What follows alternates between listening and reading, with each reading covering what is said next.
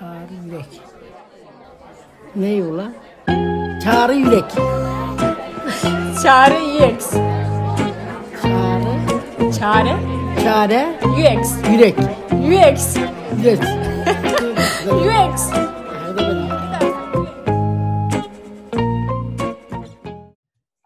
Merhaba, ben Selcan. Ben Çiğdem. Bizler User Experience, kısa adıyla UX, yani kullanıcı deneyimi üzerine çalışan iki ürün tasarımcılarıyız. Bu podcast serisinde hayatımızı iyileştiren Çare UX dediğimiz deneyimler üzerine konuşuyoruz. Konuşurken öğreniyoruz. Evet, ee, bölüme hoş geldiniz. E, bu bizim ilk bölümümüz. E, bu yüzden bölüme başlarken çok kısaca kendimizden bahsedeceğiz biraz. E, bizler kimiz ve neden bu podcast, podcast serisini yapmaya karar verdik? Çok az ondan bahsedelim. E, ben başlıyorum. Ben Selcan. E, üniversitede şehir ve bölge planlama okudum. Daha sonra endüstri ürünleri tasarımında yüksek lisans yaptım. E, ve yüksek lisans sırasında Çiğdem'le yollarımız kesişti. Bunların detaylarını daha sonra başka bir podcast serisinde işleriz ama çok kısaca bahsedelim. Ee, Çiğdem'le yüksek lisansta bir ortak ders alıyorduk ve e, enerjimiz çok güzel tutmuştu ama bir türlü denk gelemiyorduk. Yani böyle ekstra görüşelim, bir şeyler yapalım deyip bir türlü görüşememiştik. Hayat bize hep bir şekilde ama yollarımızı kesiştirdi. İşte bir projede denk geldik falan. Sonra sürpriz bir şekilde bir startupta aynı yerde çalışmaya başladık. Ee, onun da tatlı bir hikayesi var. Sonra detaylara ineriz. Ve şimdi baş bu sefer de başka bir şirkette yine birlikte çalışıyoruz. Ee, ve bu Çare UX e, podcast'i aslında bizim önceki iş deneyimimizde fikir ortaya çıkmıştı. E, hayatı e, daha iyi iyileştirebiliriz e, kullanıcı deneyimiyle diye. E, sonra Çiğdem bir, araya gir. bir yerde de aslında yaşadığımız bir olaya tepki olarak yahu biz böyle bir şey yapmamız lazım deyip e, böyle üstüne bayağı düşündük, planlar yaptık, yazdık, çizdik. Ama bir türlü başlayamadık. Araya iki tane yüksek lisans tezi girdi. Bir doğum girdi. böyle yurt dışına gidiş geliş e, girdi. Sonra ama Selcan'ın dediği gibi tekrar aynı iş yerinde çalışmaya başladık. Ve bir anda çok kısa bir sürede bir hafta içerisinde her şeyi hazırladık. Tamam dedik. Çare UX hazır. E, yayına girmeye hazır. Ve bugün buradayız. ilk bölümümüzle karşınızdayız. e, konuşacağız. Aynen. E, bu bölümde de konuşmak istediğimiz konu e, çok güncel olan tabii ki biraz pandemiyle alakalı. E, pandemide, pandemi dönemiyle birlikte değişen, dönüşen şehir hayatımız, şehirle olan deneyimimiz. Bunun üzerine konuşmak Aynen. istiyoruz. E, evet. yani şey, biraz böyle şey yayın öncesi de şey bir şeylere bakmıştım. İlk gördüğüm kelime işte kısıtlamalar, limitations falan her yerde böyle işte şehirle olan deneyim pandemi zamanı. Gerçekten yani şehirle olan deneyimimiz artık çok şey kısıtlı hale geldi. O işte etkileşimler kısıtlandı ama yani bence bitmedi. Dönüştü. Hani evrede başka bir şey dönüştü. Evet kısıtlandı belki ama işte insanlar olarak, sosyal varlıklar olarak farklı böyle şehirle olan deneyim kurma yolları aramaya başladık. Ee, şehirde ziyaret ettiğimiz artık mekan, mekanlar değişti. Şehirde nasıl vakit geçirdiğimiz tabii ki azaldı ve de değişti. Hani böyle bir şey gibi içeriden hani içeri dışarı dışarıdan içeri şey değişti. Yüzlesim değişti diyeyim. Kesinlikle. Böyle deneyimle ilgili ilk aklıma gelen şehirde olan deneyimimize gelen şeyler e, bunlar biraz. Evet kesinlikle katılıyorum. Ya zaten şehir böyle bir şey aslında. Yaşanan şeylerle birlikte sürekli dönüşen, değişen bir bir şey. Yani e, bunun dışında ya mesela çok yakın çevrede herkesin vardı. Şu an benim mesela yakın çevremde üç tane aile Ege'ye taşınmaya karar verdi. Pandemi sebebiyle mi? Birlikte tetiklenmiş oldu tabii. Hani muhtemelen hep böyle aslında düşünülen, konuşulan şeylerdi. Pandemiyle birlikte tetiklendi. Bir de çok ilginç bugün e, sabah yürürken fark ettim sabahları yürüyüşe çıkıyorum. Ee, bizim sitede bir tane ve yan sitede iki tane karavan gördüm. Yani toplamda Aa. Çevremde üç tane karavan var. Hani daha önce hiçbir şekilde görmediğim bir şeydi. Muhtemelen pandemi dönemiyle birlikte çünkü bu da duyuyordum çevremden. İnsanlar karavan hı hı. işte e, bir şekilde gezip işte rahatça gezebilmek için bir karavan alıyorlar. Çok yakın çevremde üç tane görüyorum şu an mesela. Ve hani Ankara'da olması da ilginç. Evet. Ankara'da çünkü yakın çevrede nereye gidebilirsin? Ya bu söyledikleri şeyi düşündürttü bana. Şimdi benim bu pandemi sürecinde şehirle olan, de, mahallemle olan değişim, yani ilişkim çok, deneyimim çok değişti. Çünkü gerçekten hani artık kısıtlandı, mobilitemiz azaldı. Hı hı. Ve hani bu pandemi çok belirsiz bir süreçti aslında. Bu belirsizlik ilk başta şey hepimiz tarafından biraz endişeyle, korkuyla, kaygıyla karşılık verdik. Sonra kendi yollarımızı bulmaya başladık. Farklı böyle işte sosyalleşme, bağlantı kurma. Mesela ben mahallemdeki parkları keşfettim. Yani yıllardır burada oturuyorum ama o parkların çoğuna gidip 15 dakika bile vakit geçirmemişimdir. Çünkü hani sabah evden çıkıyordum ya okula gidiyordum. işte okuldan sonra iş, iş hayatı başladı işe gidiyordum. İşten sonra bir şeyler yapıyorum. Eve geliyorum. Yani ev benim için, mahallem benim için biraz şey otel gibiydi uzun bir süre. Ama işte bu artık hani sosyalleşme şeysi benim etrafımda işte hani gidip kafamı nasıl dinleyebilirim? Bu arada ben bu süreçte yalnızlığı çok sevdim. Yalnız yürümek, yalnız parkta oturmak, kitap okumak. Ben etrafımdaki parkları keşfettim gerçekten mesela. Benim şehirli olan deneyim, deneyimim biraz böyle oldu. Kendime has ne denir? Hani bir kelime vardır. Hani bir mekanın gediklisi. Gibi etraftaki parklara böyle gedikli salmam gibi durum oldu. Bence bu karavan da şeyi çok güzel açıklıyor artık belirsizliklere karşı nasıl mobil oluruz? Nasıl hani şey kafamı şey kafamızı alıp gitme şeysinin böyle bir nesneleş, nesneleşmiş hali gibi oluyor. Mobiliteyi evet. sağlayabilecek bu pandemi zamanında galiba. Çünkü hiçbir yerin hijyenine güvenmiyoruz. Artık hani insanların varlığı yani şey hani bir karikatür çizmiştim ya işte insan görünce oh human deyip işte ah insanlar geliyor diye kaçıyor falan. Öyle bir duruma geldik çünkü. Güzel bir şeymiş yani. Aslında bir örüntü çıkmış senin gözleminden. Evet, evet aynen öyle. Şehirdeki örüntüler ortaya çıkıyor.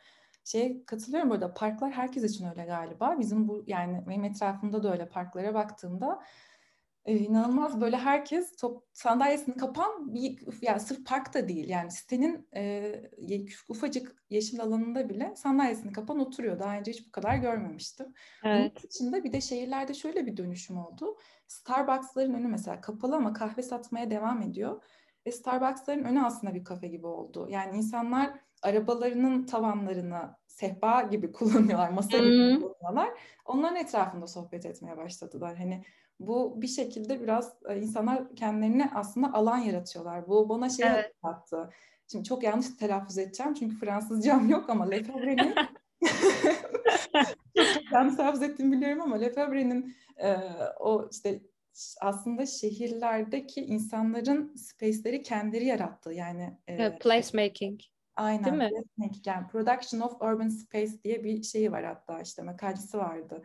E, on, ona ithafen hakikaten onları görüyoruz ya. İnsanlar aslında mekanını tekrar e, oluşturuyorlar, yaratıyorlar. Evet yani mekanı yaratıyor, kendilerini böyle dönüştürüyorlar. Şey değil mi bu arada şey biz okulda yüksek lisansta işte Advanced e, Product Design dersinde Figen Hoca'nın, Figen Hoca'nın ve Burcu Hoca'nın verdiği derste aslında şehri çalışmıştık. Evet. Yani biz farklı dönemlerde aldık dersler ama aynı şeylere çalıştık. Benim Çok ilginç. Yaptık. Evet. evet. Yani orada ne kadar görmüştü. Şimdi bu durumla ne kadar ilişkili aslında oradaki o e, şehrin farklı sakinlerinin şehirde kendi varlıklarını, kendi pratiklerini e, şey yapabilmek için e, mekanı dönüştürmeleri. Bir mekan nasıl ne denir? E, mekan yapmaları oluşturmaları kendileri için. Çok ilginç yani pandemide bunu görmek, bu gözlemlerin. Ben de hani bir kere sizin o tarafa geldiğimde gittik park oturduk. İnsanlar gerçekten böyle sehpamsı ürünlerle gelmesi beni çok şaşırtmış. Sandalye okey. evet, Ama sehpa görmek, doğum günü, doğum günü kutlaması görmüştük. Evet, doğum günü kutluyorlardı. Yani yerleri taşmıştı. Nasıl değişmiş durumda artık böyle şehirli olan deneyimimiz yani. Çok bu ilginç.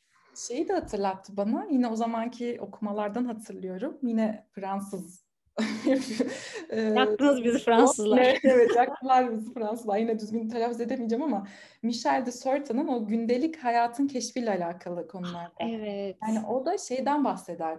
E, gündelik hayatta aslında strateji ve taktik diye iki tane oluşum var. Strateji denilen evet. şey e, çok kabaca bahsedecek olursak işte aslında hükümet diyelim hani bu hükümet olmak zorunda değil ama hani devlet, hükümet her neyse bir şekilde onların planladığı e, bize sunulan işte hayat gibi. Yani bunu aslında şehirden söyleyecek olursak mesela şehir plancılarının tasarladığı şehirler, e, taktikler ise hani bu planlara uymayıp işte bizlerin kullanıcıların o mesela sitedeki yeşil alan eskiden çimlere basmayın denilirken Evet. olarak hani bizim üstümüze sadece süs olarak görülürken şimdi bizler kullanıcı olarak e, şehir ta, kendimize taktik yaratıyoruz şeyde şehirde yaşayabilmek için. O taktiklerde işte o yeşil alanları istila etmek yani istila değil aslında kendi şeyimiz ama tekrar hackliyoruz diyebilir miyiz artık? Hani hackliyoruz değil mi? Yani bu yani öyle bir o stratejinin üzerine artık hani bu yeni normalimizdeki pratiklerimizi yerine getirebilmek için hacklemeler yapıyoruz. İşte mekanın şey değişiyor. Bunun Türkçesini bir türlü şey yapamıyorum. Affordance denilen o kavram. yani mekan bize ne vaat ettiği değişiyor artık. Ya da bizim onu nasıl şey yaptığımız, değerlendirdiğimiz değişiyor şehirde. Bu da deneyimlerimizi değiştiriyor. Nesnelerimizi değiştiriyor. Değiştiriyor aynen. Beklentilerimizi de değiştiriyor. Yani şimdi şeye bakıyorum bundan sonra pandemiden sonra e, hayat tabii ki değişecek, dönüşecek. Şehirler de dönüşecek. E, nasıl dönüşebilir, nasıl olabilir diye. Yani e, günümüzden yani geçmişten bugüne baktığımızda da bir sürü salgın atlatmış dünya. E, evet birçok şehirler ona göre dönüşmüş, değişmiş. Şimdi onun mesela 19. yüzyıl yüzyılda işte veba ve kolera çok fazla gündemde. 1850'de Londra kolera salgını var. Ondan sonra mesela şey şehirlerde şöyle bir durum yapmışlar. Bir vaka haritalamaları yapılmış. Bunun bu haritalama sonrasında salgının aslında tahmin edildiği gibi havadan değil de sudan e, bulaştığını anlaşılıyor. Yani buradan şeye bağlayacağım aslında bu geçmişten bugüne bu e, veriler yani veri elde etme çok önemli. Şimdi zaten çok çok önemli. Artık evet.